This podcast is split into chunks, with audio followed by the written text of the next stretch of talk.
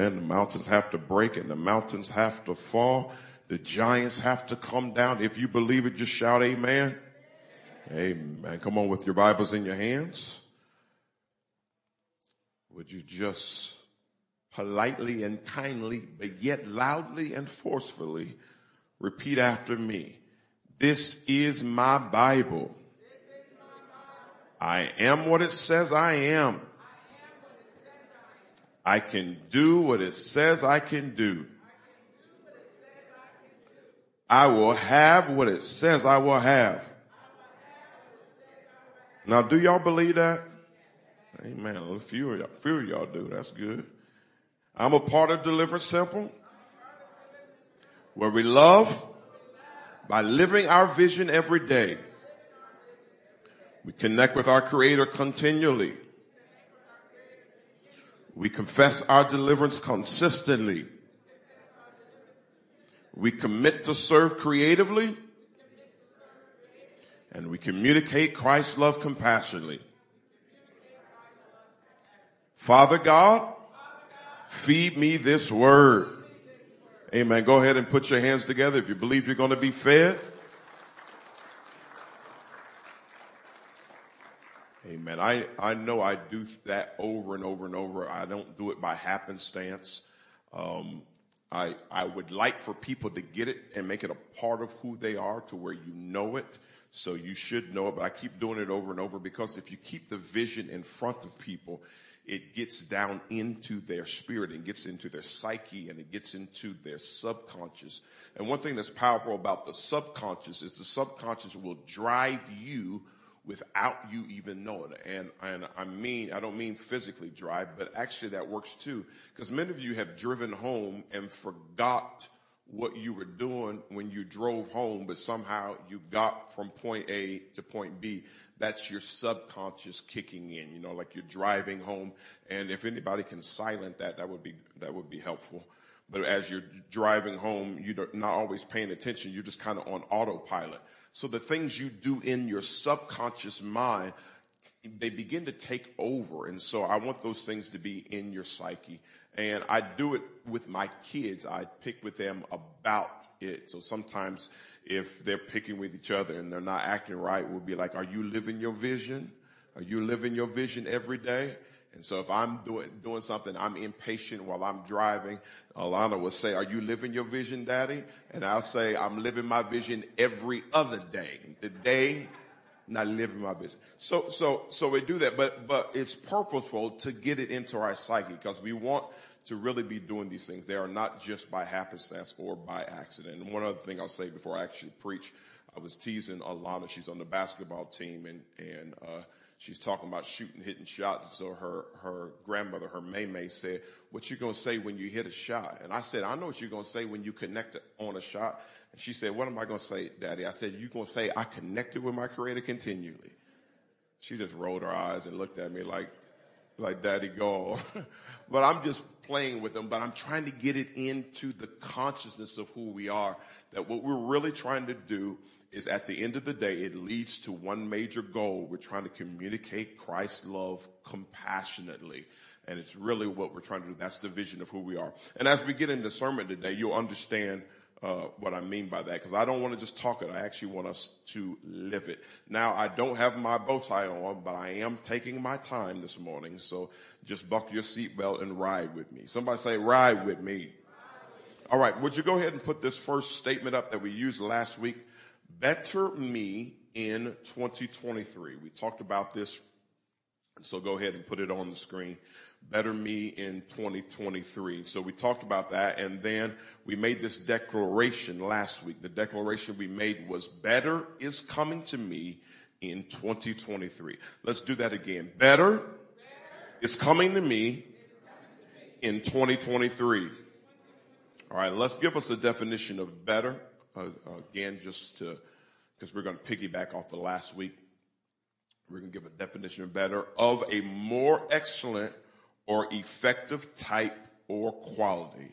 But more excellent or effective type or quality. Guys in the back, make sure you stay with me and uh, up to speed. So a more excellent or effective type of quality. So we want better to come to us And when I say uh, better, we, we really are saying better than what we've had since this decade has turned around. Since we, since we rolled into 2020, 2021, and 2022, we got to get something better in 2023 because if we go into this pace, I don't care how saved you are, you're going to break down and you're going to be exhausted like we talked about last week. We, it's okay to go through stuff, but nobody wants to go through stuff all the time. We need some better to show up. So we mentioned that. So let's give us some synonyms of better. And this will help us. Superior, finer, of higher quality, greater, more suitable, more desirable, more acceptable, a cut above, in a different class. I'm going to say something that sounds a little off, but, but because you're human, you're going to understand.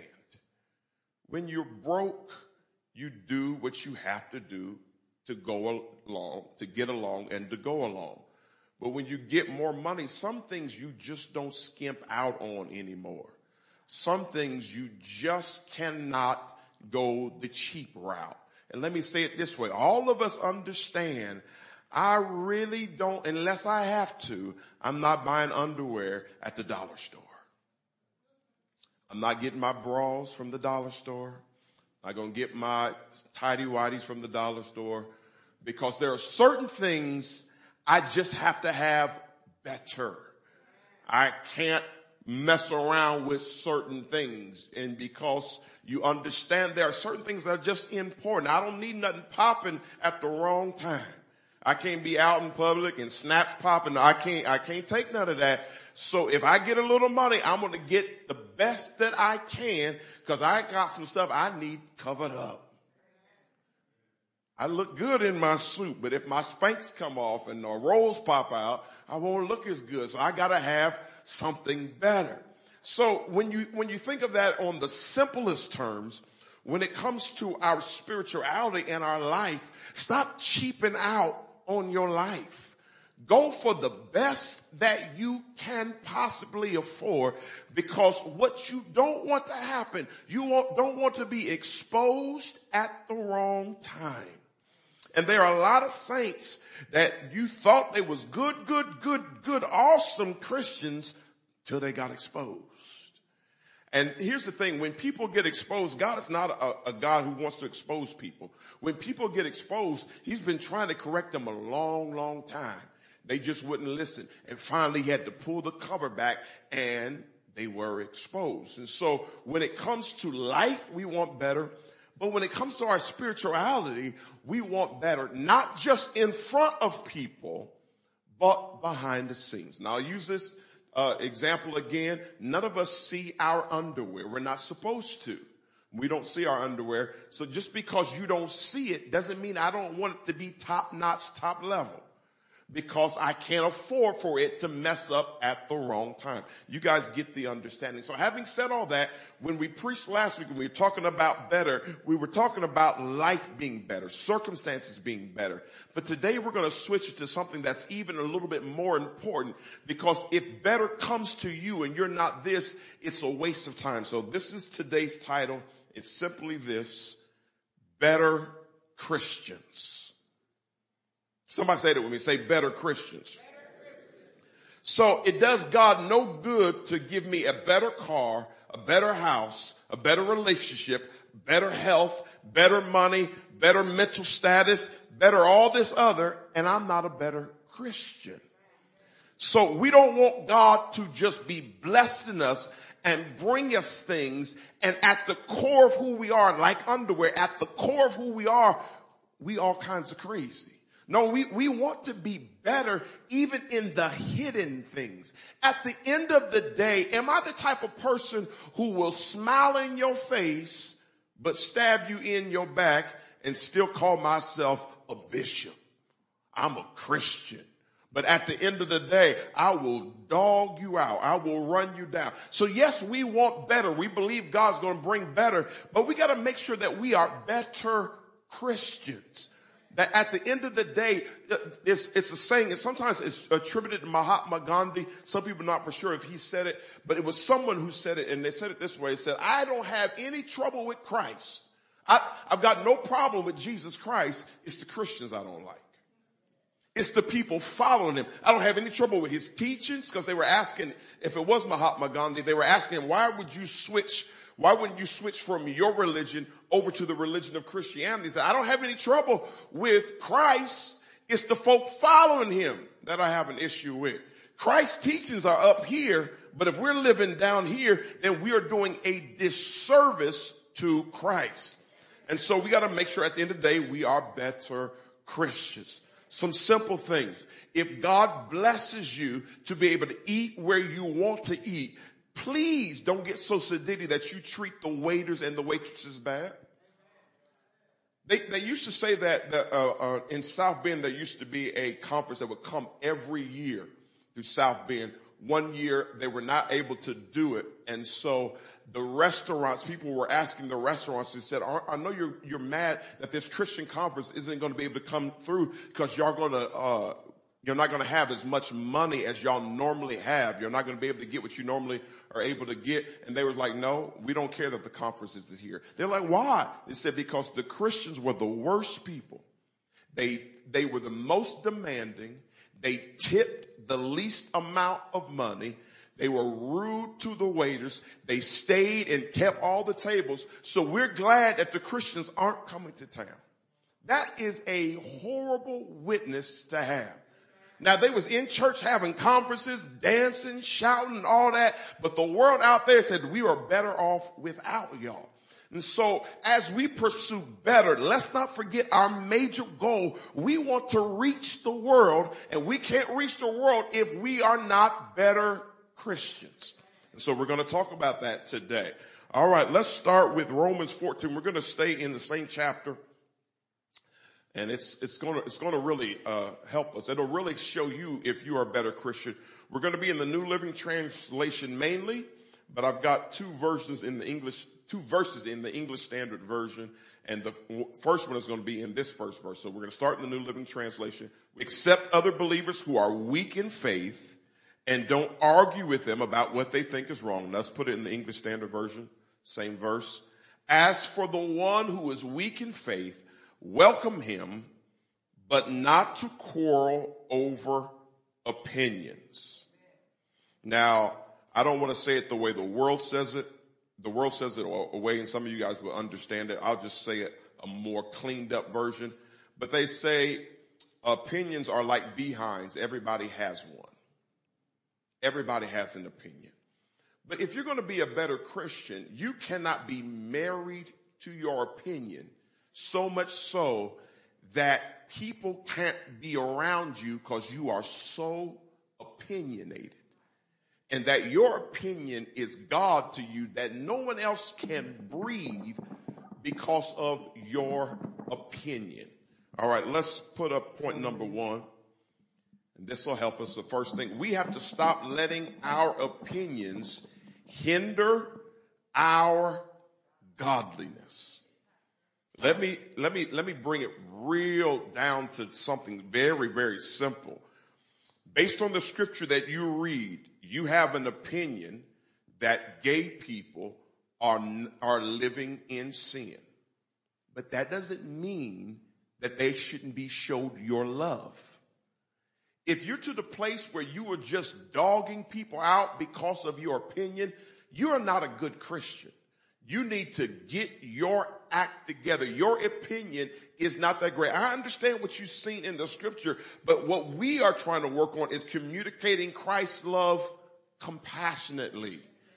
Stop bullying people with your opinions and calling yourself a Christian.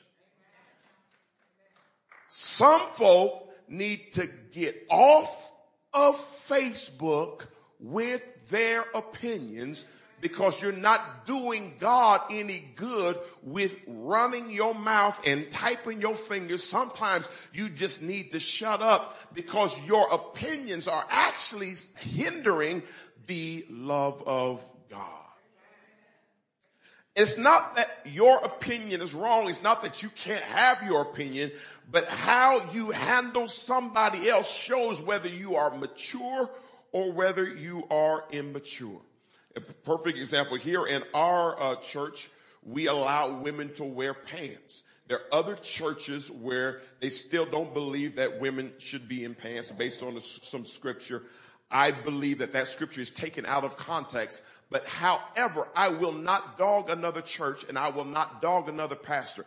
I will not point at another pastor and say he's a fool because he won't let his women wear pants. I will not do that. My opinion is not so important that I have to break rank and fellowship and relationship. Your opinion is not God.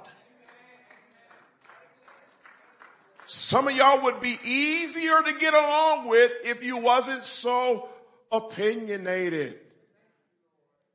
You get in my car and then you say, I wouldn't drive around with a half tank. I keep my tank on full, but you riding with me. When you got in my car, you should have left your opinion out there. Some of y'all are saved, but you're so opinionated, people can't get along with you. Sometimes you gotta bite your tongue. Everything you think doesn't need to be spoken. All right, let's let's let's keep moving because I got I, I, got a lot to talk about. But you, you see where we're going. This will help us. It's all in the scripture. Let's go to Romans 14 and 2. I'll read this for now. Uh, for instance, so Paul is giving a for instance an example. One person believes it's all right to eat anything, but another believer with a sensitive conscience will eat only vegetables. Okay, see if you can pick it up in verse 3. Those who feel free to eat anything must not look down on those who don't. And those who don't eat certain foods must not condemn those who do, for God has accepted them. In other words, what you are doing really has no bearing on what the other person is doing. You got people who, who, uh, they'll tell you, man, you need to stop eating that swine. You need, you need to stop eating. It's killing you. Okay, you stay off the swine. Right now, I want some bacon and I want some thick sliced bacon. That's what I want. Now, now it's, it's okay to tell me what's good for me, but not to the point where it makes you look down on me. And that's what's wrong with sometimes with the Muslim religion. They are so forceful in what they do. People are like, would you just back off of me? Just because it's your opinion is what works for you doesn't mean you have to make everybody be forced into your box. All right, let's read verse four. Who are you to condemn someone else's servants? Their own master will judge whether they stand or fall. And with the Lord's help, they will stand and receive his approval. This is a power thing that I hadn't quite caught. I've read this a lot of times. I hadn't quite caught this. But Paul is saying this through God. Who do these people serve? Who is their master? And the truth of the matter is you're not a master to anybody. God is the master. So if God is not bothering them, why are you always bothering them? Some of y'all, you got loved ones, you're trying to get them saved and you can never, you can, can't ever tell them what they're doing right. You always have to bring up what they're doing wrong. Who you smell like cigarettes today? Yeah, they smell like cigarettes because they smoke cigarettes. They've been smoking cigarettes for 10 years, so there's no need you bringing up what they already know all the time. It's not that you can't talk about it, but all the time, every time you see them, and sometimes the reason why your loved ones aren't saved, and another reason why your loved ones don't want to be around you, because you always nitpicking. Have you, have you ever told them what they're doing right, what they're doing good? So, so what God says is, are you their master? Yes, they, they have a master, but it's not you. So why don't you work with them to become better instead of always condemning them? And the reason why churches are empty today is because there's so many judgmental, condemning, condescending people in the church who think they got it all together. But when you open up their closet, it's full of skeletons. So why are you so hard on everybody else? I'll tell you why. Because if I'm hard on you, it'll keep folk from looking at me. But I'm honest. I'm a mess without God. So I'm not trying to hide nothing. I'm a mess without the Lord. You a mess without the Lord and we need God to help us all. I don't have time to look down on anybody. Let me tell you this. I'm five, seven and a half, five, eight max. Who can I look down on? I'm too short to look down on somebody. I can't look down on nobody. I'll, only time I want to look down on somebody is to help them up. All right, let's, let's bring up point number two. This will help us be better Christians. People belong to God, not you. Humans make awful masters. That's why slavery was so bad. Humans make awful masters. Stop trying to control everything and control everybody. Let God do the work. Sometimes leave these folk alone. Leave them alone. Well, you wasn't at church yesterday. They ain't been in church 17 years. What, what do you expect? No, they not in church. How about you be the message? You be the sermon in their life and maybe they'll want to come to church. But when they do come to church, ooh, she came to church with purple hair and green eyelashes. Ooh, these, these kids will come to church looking any kind of way, but they made it through the doors. Can we celebrate what they're doing right? I'm not saying you never correct, but the problem is when you're correcting people you're not in relationship with. Do, do, do this. Go to the playground and just find some random kid and smack them on the bottom and see what happens. Somebody's mama from somewhere gonna come out and you be in some trouble. Cause you don't just jump on people you don't have relationship with. Now in the old day, you could whoop on anybody's kids, but we're not living in that day now. So don't, don't talk about what this used to happen. No, you can, you, you might get knocked out. Somebody's grandma might knock you out. Leave folk alone. Work on yourself. But, but what about people who need to do better? Here's what I've learned. When you work on yourself, you shine and those people are drawn to you and then they ask you, how can I be better like you? Then you can talk to them. But stop bothering people all the time. All right, let's, let's put up point number three. This will help us as well. Only weak-minded people feel the need to control other humans. You are mentally weak and mentally soft if you feel like you have to control other people. If you can only be happy when you're putting people in the place and you got things going on. Ooh, let me pause and jump on you women for just a second. The reason why your relationships don't work because you're always trying to control. And once the man gets over how good you look, he's going to realize you try to control everything and he's going to be gone. And you're going to be wondering why God won't see me, man. Cause every time he sends you someone, you try to make him like a puppet and pull your puppet strings, but only weak-minded people control folk. Not just women, but it's men too. They only want a woman that you can control. The, the, the, woman has to, uh, she can't be on Facebook, but you can be on Facebook. The woman can't like another man's picture, but you can like another uh, woman's picture. Why, why you are so controlling? And you know what? When domestic violence rears its ugly head the most is when you get with people who are narcissistic and always have to be in control. Run away from folk who got to control everything because they're weak-minded people. And many times they are mentally gone and you don't want to get hooked up with them because like I said before, humans make the worst masters. You only got one master, which is God. And now before I move on, let me jump on pastors and people in leadership. Any uh, man or woman in leadership who wants to control the congregation is a weak leader. Because leaders lead by example. Leaders lead by their words. Leaders lead by influence. If I gotta make you do it, if I've got to scare you and to get you to love Jesus, I'm a weak leader. If I, if every Sunday I gotta tell you, you going to hell. If you don't get right, you going to hell. You going to hell. Hell, hell, hell. You get hell. You get hell. You get hell. I'm a preacher who really ain't studied the word. Cause I'm trying to scare you into my congregation so you keep giving me tithes so I can keep buying suits. I'm a weak leader if I gotta use control to get things done. Oh, I wish I could stay there, but I'm not going to stay there. But there's a whole bunch, just, just, just, just look back over your life. There's a whole bunch of people you've run into that have tried to always be in control.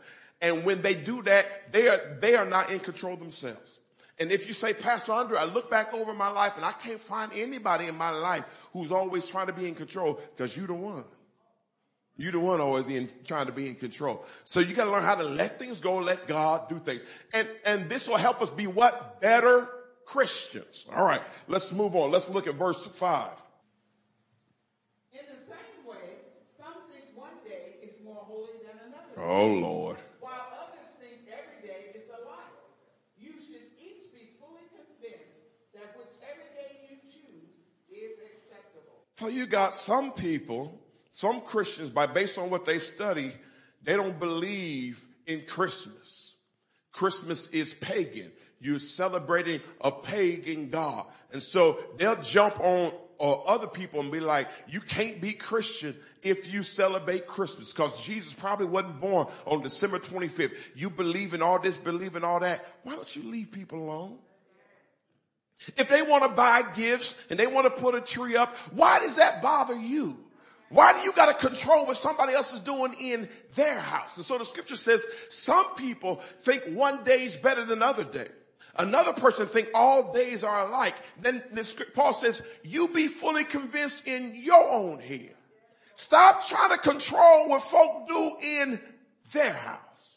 Now, of course, we're not talking about crazy stuff. If you are a man and you're beating your wife, I'm going to confront you and I'm going to talk to you about it because that's totally not godly. But we're talking about stuff that really doesn't matter. Even let, let me talk. I, I, know I got more people in here. Let me talk to black folk for just a second. Now we've, we've learned about Juneteenth and, and, and how that was important to us. So now, if a black person wears, wears red, white, and blue on July 4th, 4th, people tell you, you just a slave. You a slave mind. What if I want to put on red, white, and blue? What if I want to shoot off fireworks? Why does that bother you? Leave me alone. Let me do what I want to do. And what you find out is when people are trying to control you, they are weak minded.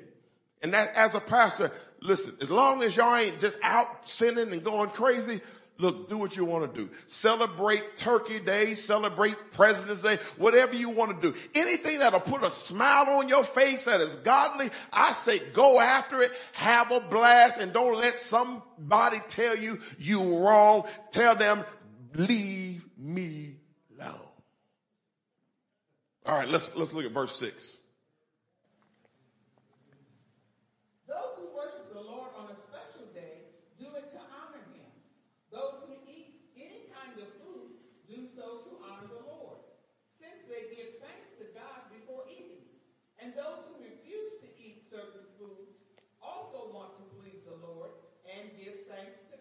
Paul said, let's, let's bring it all the way down to the simplest form.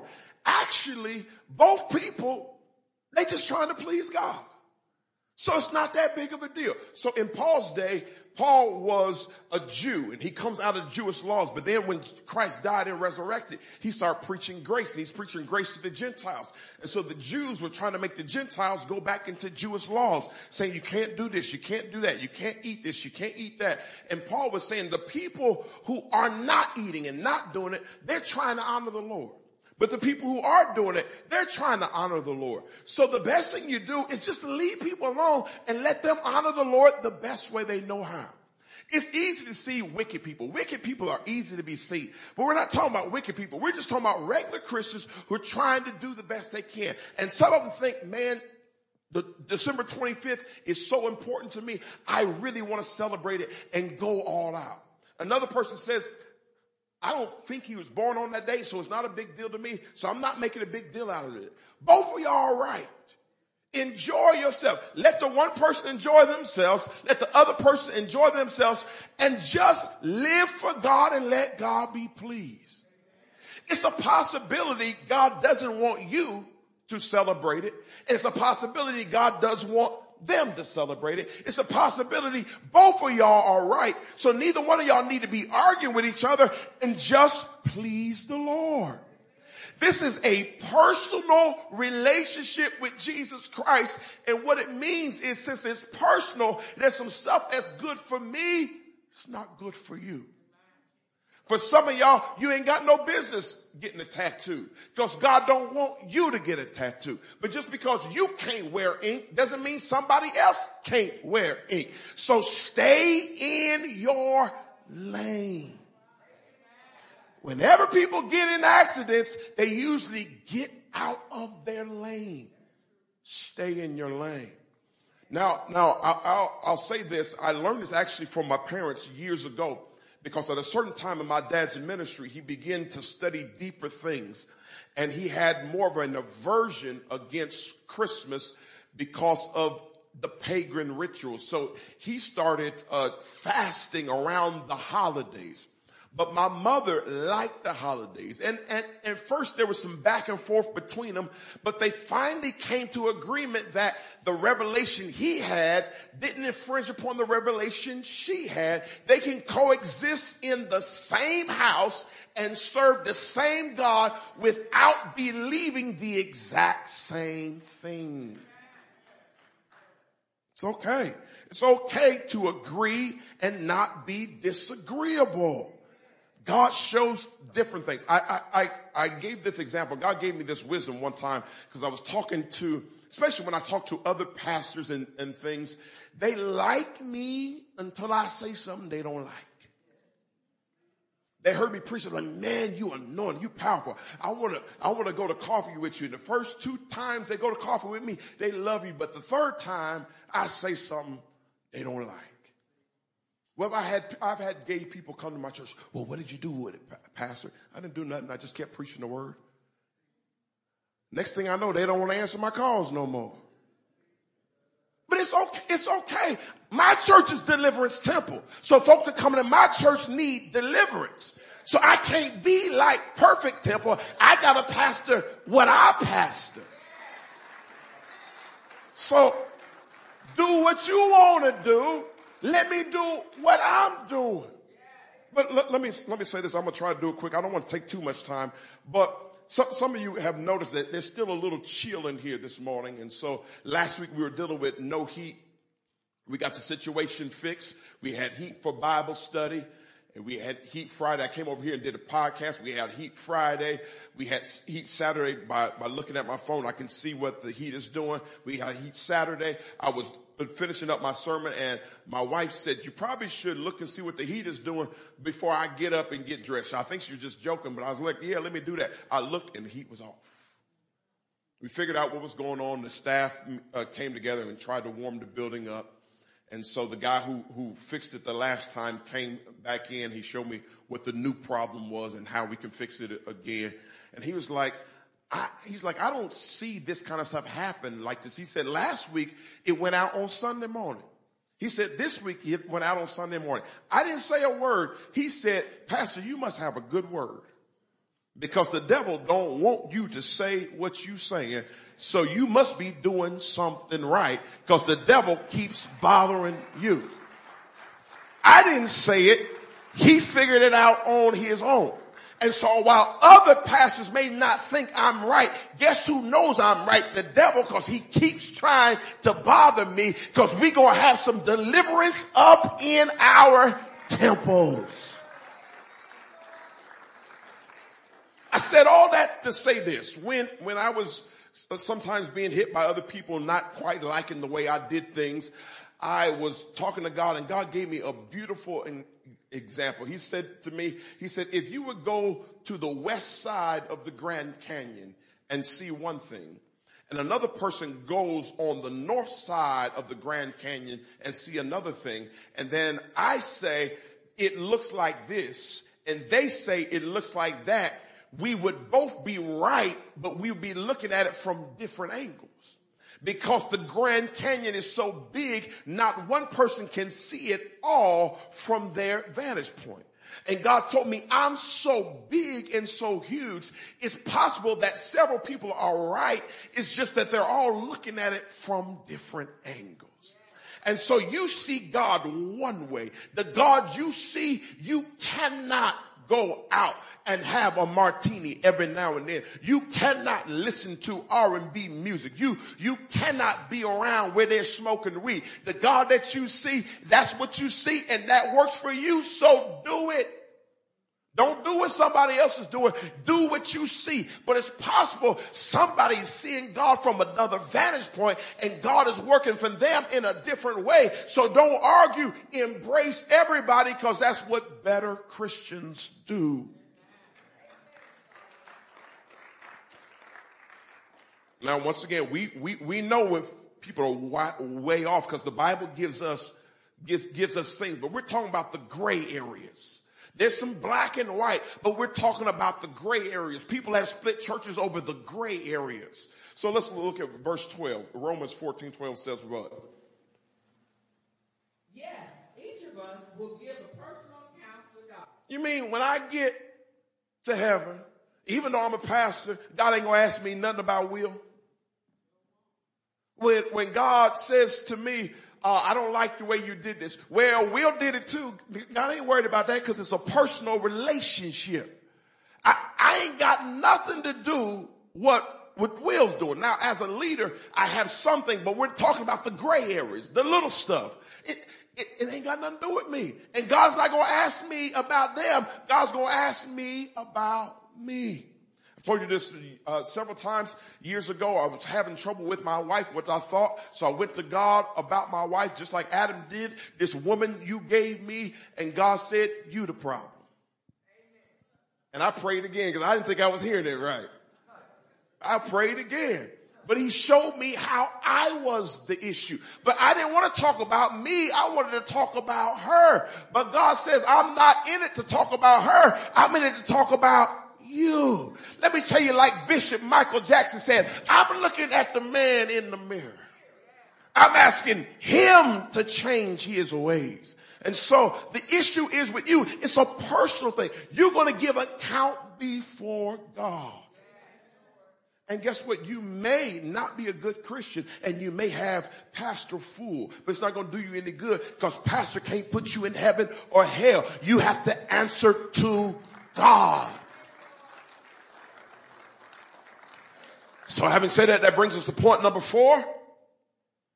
Very simple, powerful point. Worry about yourself. Look at your neighbor and say, worry about yourself. I like this. This, this reminds me of a video I seen several years ago, uh, even way before uh, TikTok. It was a uh, a father who was in the uh, front seat of the car, and his daughter was in the back seat trying to buckle herself in. And so the dad looks in the back seat and she's having trouble buckling herself. And he says, baby, do you got it? She's like, yeah, I got it. And he, and he said, uh, baby, what do you want me to do? And she said, worry about yourself. Ooh, that tickled me because she was just innocent. But she was like, I got this. You worry about yourself. Now, eventually, if the dad was going to drive, he was going to have to do that. You can't keep looking back and trying to be going forward. And part of your problem is you looking back worried about folk when God wants you to be going forward. Worry about yourself. Ooh, these folk in churches, they ain't saved today, but are you saved? These folk in churches, they going to hell, but are you going to hell? Worry about yourself. That'll make you a better Christian. And once God gets done dealing with you, you don't have a whole lot of time. My dad said this before and I like stealing it. It takes me the first six months of the year to work on me.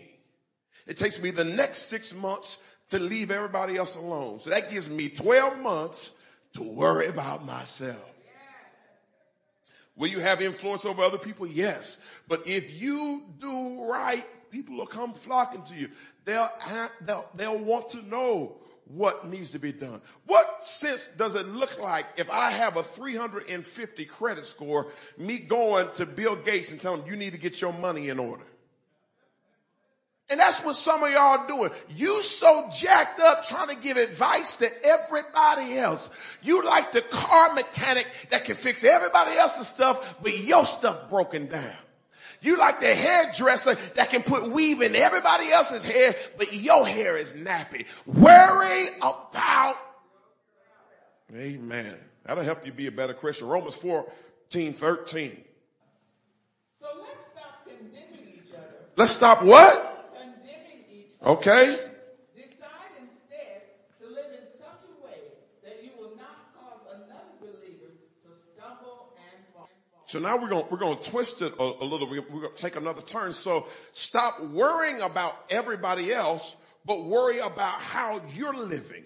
And as you grow the way you're living, it just changes things. In other words, lead your own self, help your own self. And as you do that, it makes a difference. The best sermon people will ever hear is the life that you live. So if you keep living the right life, it'll make a difference. So let's recap. Let's put this up. So uh, recap everything we've talked about, and then I'm to try to move a little quicker. Better Christians. A, better Christians don't condemn others with their opinions. Better Christians. B, they worry about themselves. Better Christians. C, which we just read, and I'll explain it further. They try not to make others stumble. All right, so this is just a little bit of a turn. We are worrying about ourselves and we're not condemning others, but by the same token, by the same token, we're not trying to make others stumble either. And before we read, there's a scripture that says, I don't want to use my freedom as an occasion to the flesh. I don't want to take the things that I understand and put it in a place where it makes people stumble. Here's a perfect example before we move on. So this is a church where you don't have to uh, wear long dresses. We believe you can wear skirts and you're okay. But that doesn't mean you need to, I mean, you can wear pants and you're, you're okay. That doesn't mean you need to wear the tightest pants you can find. Because you're still coming to church with males who are hindered by their vision. And so if you have a certain shape, dress your shape before you come in the house of God, not because it won't make you saved. You don't want nobody else to stumble. Let me bring it all the way down. You got too much junk in your trunk to be coming here in yoga pants. Yes, you're free to do it. It won't cost you heaven, but God blessed you too much to be walking in here looking like that because it might make somebody else stumble. And if you don't understand that, you're not a better Christian. So there's certain things that we, we have to do. And it's not for us. It's not about our salvation. It's we're thinking about our fellow person. I'm, I'm going to read some more, and then I'm going to give you a personal example because I've told you before, and I think we do, we do well about this. It's very interesting since we don't have a dress code. It's very interesting. We don't have to deal with dress that often because all we have to do is when people come in and they look how everybody else is dressed, not everybody wears a suit. Not everybody's dressed up, but everybody has a way to being appropriate. And we've learned that we don't have to beat people at the door and check their skirts and check their cleavage and, and check the men. Or y'all got shirts too tight? Are you showing off your muscles? We don't have to do anything, any of that. Why? Because the standard is set by everybody else. We just keep holding the standard. But let's, let's give us some more revelation. Let's look at Romans 14, 14.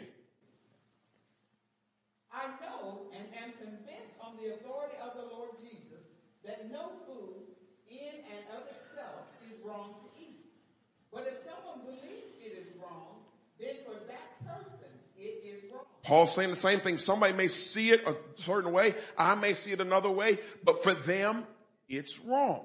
For me, it's not wrong. So let's see what he says after that. Let's look at verse 15.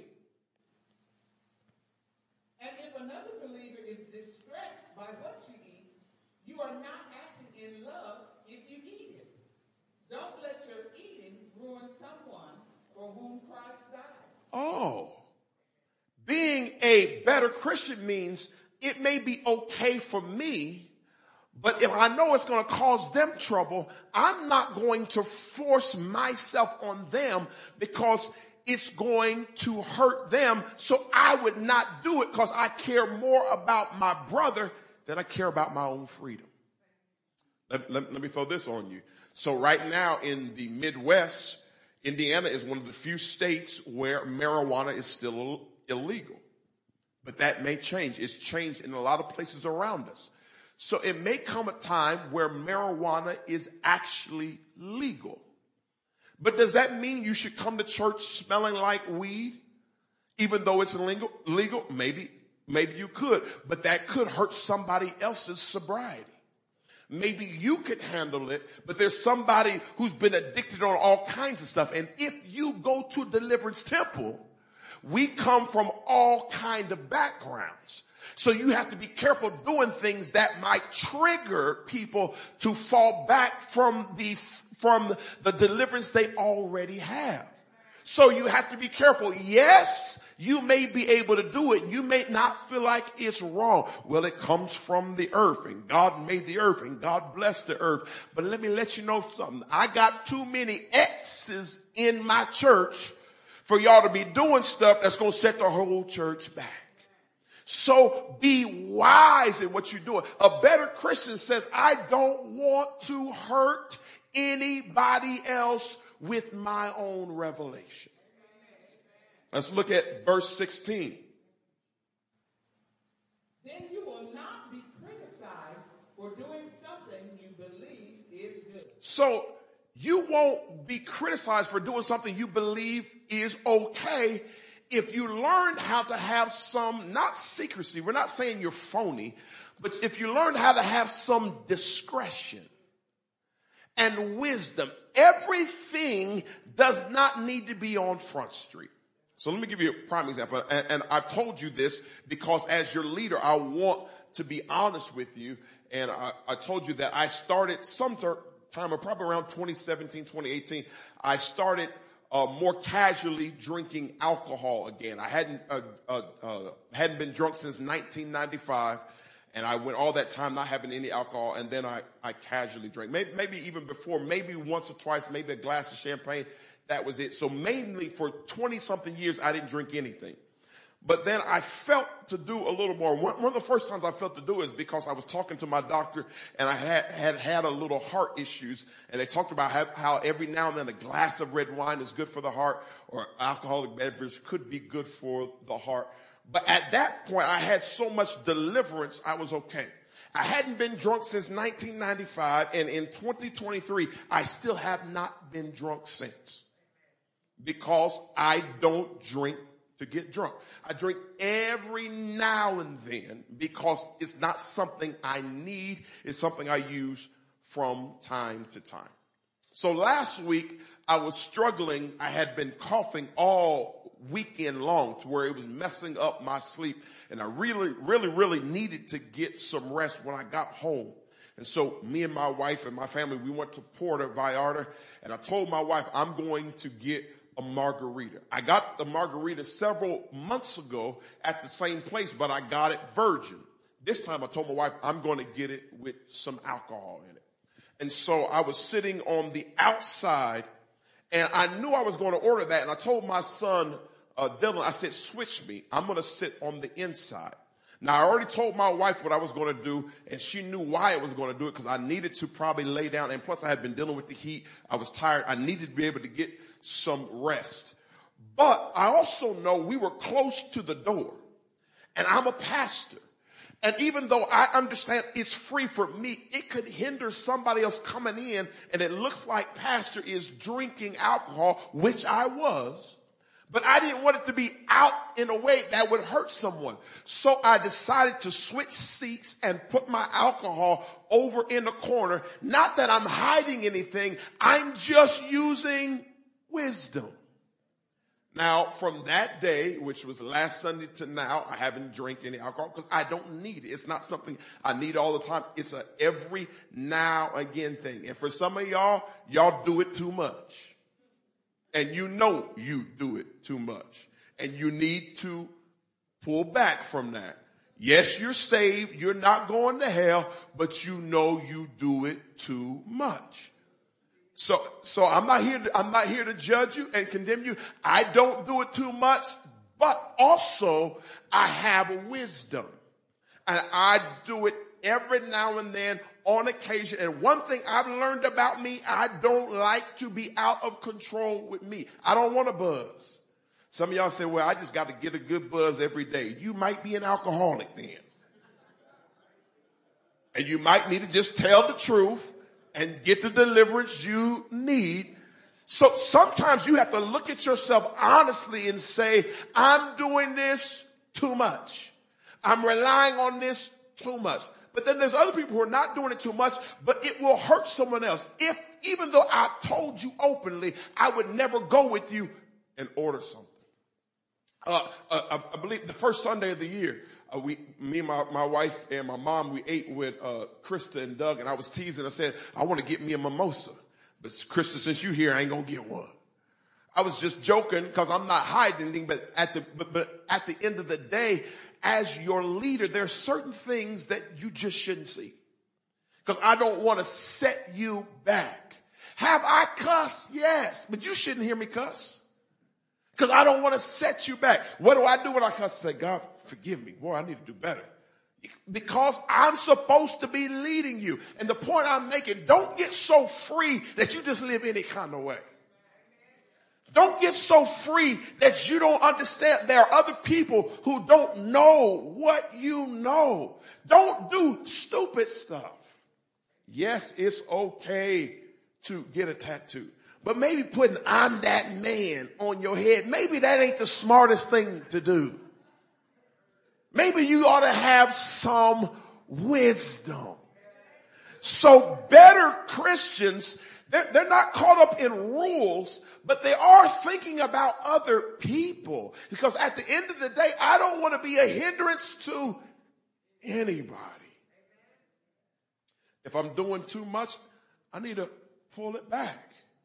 There, there, there, were times back when we did a lot of hugging before the pandemic. There were certain men that seemed to just to hug the women a little too long. And after I got a couple reports from the same person, I had to talk to him. I couldn't say, oh, well, he's just trying to get a hug. No, he's trying to get more than a hug and I need to talk to him.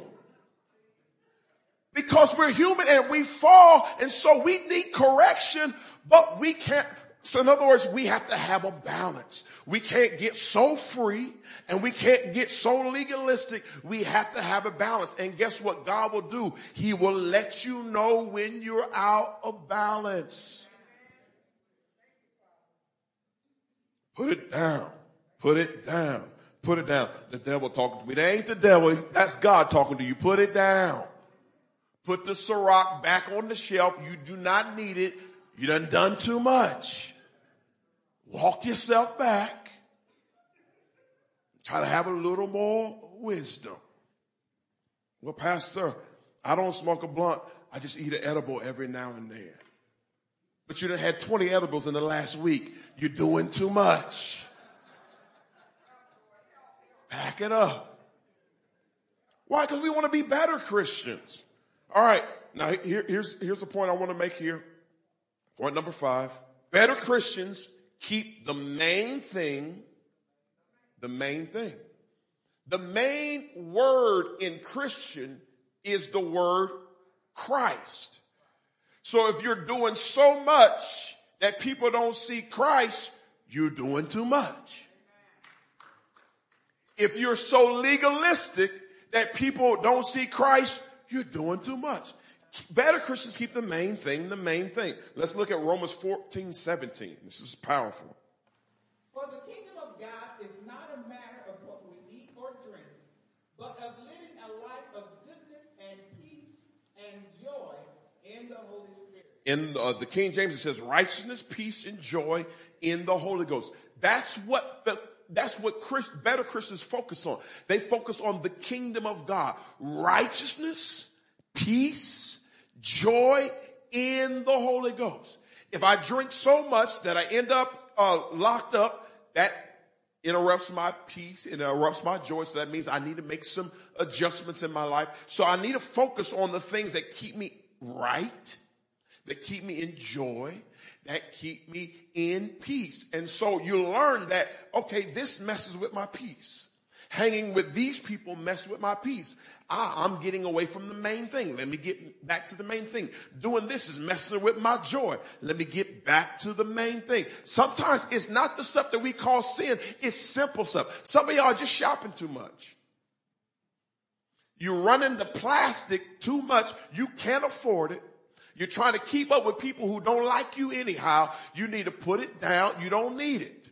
You don't need to go to the Goodwill and find some of the same stuff. Well, I'm too good for the Goodwill. Well, you broke. You need to do something. You, you, it's messing with your joy. How do you know it's messing with your joy? Because when the bill comes in, and when the credit card is maxed, your joy is going to be messed with. So you gotta keep the main thing the main thing. And God doesn't want to make us better for us to turn around and blow it being ignorant. Righteous peace and joy in the Holy Ghost. Verse 18. If you serve Christ with this attitude, Who are you serving? Not serving Pastor Hunter. You're serving Christ. All right, read. you will please God, and others will approve of you too. Oh, it's actually simple. If you focus on serving Christ, you're actually going to please God. So if you're going to be a Christian, you got to serve Christ. Put the camera on me for a second. If you're, if you're going to be a Christian, you got to serve Christ. And so if you serve Christ, what will happen? You will please God. If you please God, other people will be pleased. So don't worry about other people. Worry about serving Christ.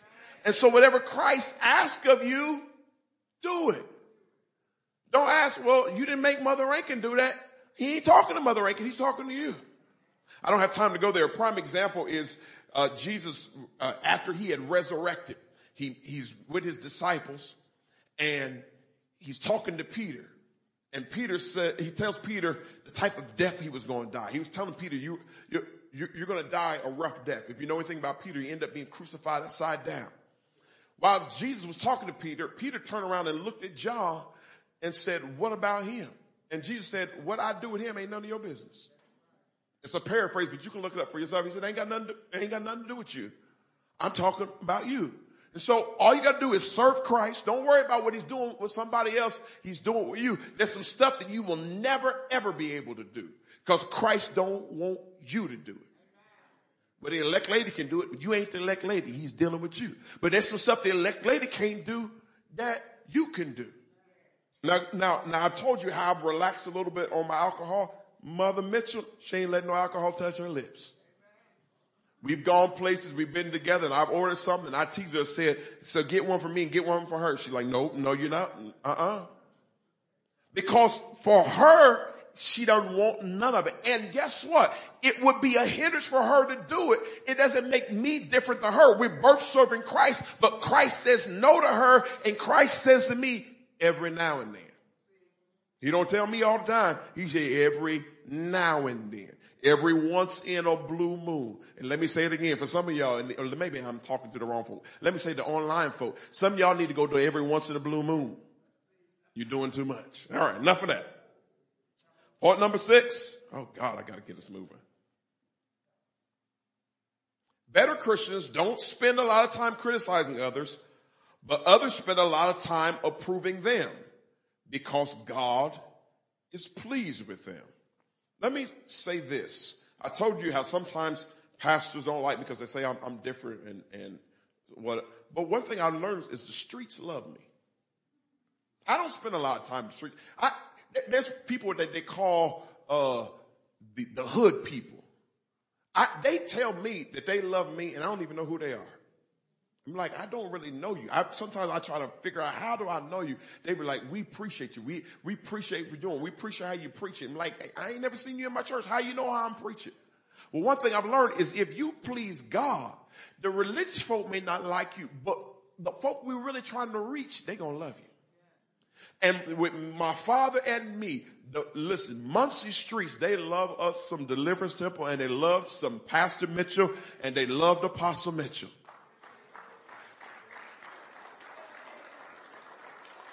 And all we've really done is just serve Christ.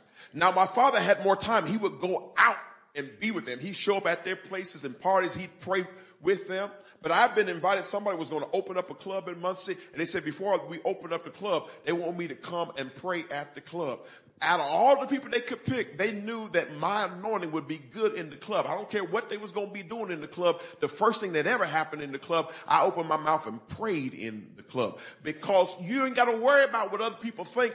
When you serve Christ, God is pleased and the real folk will see and they will know and they will love you.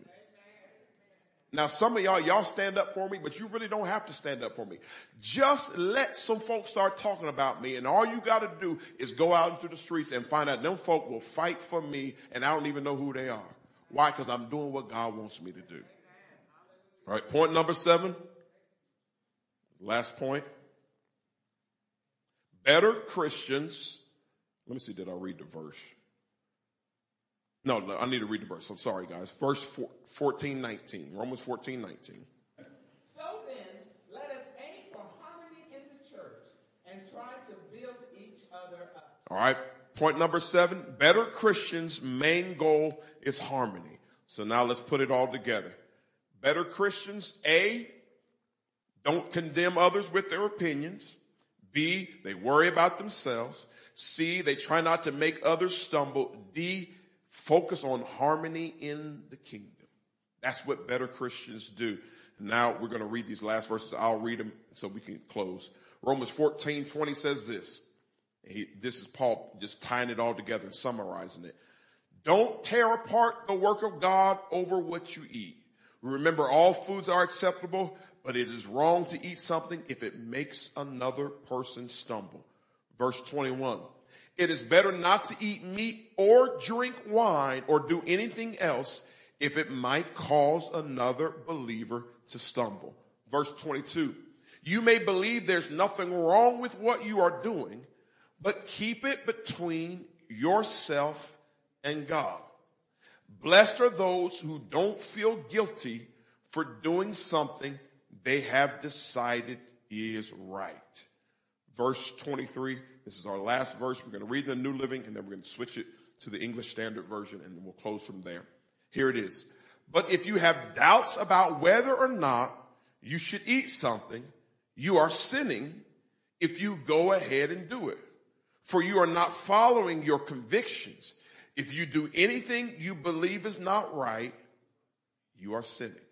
Let me say this. Some people have in the past, I don't deal with as much anymore, but in the past they would call me and ask me, Pastor Andre, is this sin? Is this wrong? If I do this, is this wrong? If you have to ask me, it's probably wrong. Cause you, we all have an internal something in us. And when we are getting kind of off, that thing in us, it just don't feel right. How do you know when you was out there, it didn't bother? You, you could do whatever you want and it didn't bother you. But once you start coming to God, something in you is just like, I don't feel right doing that. You ain't got to ask me for you is sin. For the longest time, and I still don't know, I couldn't listen to Jodeci. Nothing wrong with Jodeci, but it took my mind back somewhere. It put me in a place that I didn't need to be as a married man. It put me in the wrong place, so I had to shut it off. You can listen to it all you want. For some of y'all old folk, Barry White just mess you up, cut them off. You'll never find and mess you up. You gotta know you. Whatever is irritating you, for you, it's sin. Let me tell you the way the English Standard Version, because it's very close to the way the King James says it, and this will help us be better Christians. The last verse in ESV says this, and he that doubteth is damned if he eat, because he is not of faith. For whatsoever is not of faith is sin. If you can't do it in a clear conscience, it's wrong for you. So just let it go. You don't need it. But guess what? Don't make your personal convictions law for everybody else. Stay in your lane. Do your thing. Work on peace, harmony. Let me say it like this way. Work on peace and hair grease and we all gonna get along and we'll be better Christians. So better is coming to us, but let's look at this so we can be better Christians. So when the better gets to us, we will handle it well. Let us stand to our feet. Amen. Did y'all enjoy that? Amen. Don't clap if you didn't. I don't want you to get in trouble for lying. but we're going to be better Christians. Amen. Let's bow our heads. Dear gracious Heavenly Father God, as you've given me this word to give to the people, and it's straight from Romans 14. Paul was dealing with the same thing that many of us have different convictions and different walks, God, but we, we, we've tried different things and see if we're free of different things. But God, hone us in and what you want for us. God, let us do what is right for us. Let us be the best version of Christians that we can be. And we do that by serving you, serving Christ, keeping you the main thing. And as we do that, we'll be able to communicate your love to others and we won't be judgmental and condemning others, but we'll be welcoming and people will want to know the Christ that we serve. So God, I'm asking that you will bless us, touch us, encourage us. God, yes, better is coming to us, but God, let us do the things to become better ourselves. And we thank you for. In Jesus' name, amen. Amen. God bless you with your better self. We love you.